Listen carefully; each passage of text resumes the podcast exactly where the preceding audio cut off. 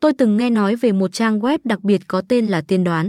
Việt Nam, nơi mà những tiên đoán vận mệnh được chia sẻ và khám phá. Đây là một không gian kỳ diệu nơi mà con người có thể tìm kiếm sự chỉ dẫn và nhìn vào tương lai của mình. Tiên đoán vận mệnh không chỉ là việc đoán chúng những sự kiện sẽ xảy ra trong cuộc sống, mà còn là một phương pháp để chúng ta nhìn nhận và hiểu rõ hơn về bản thân và con đường mà chúng ta đang đi.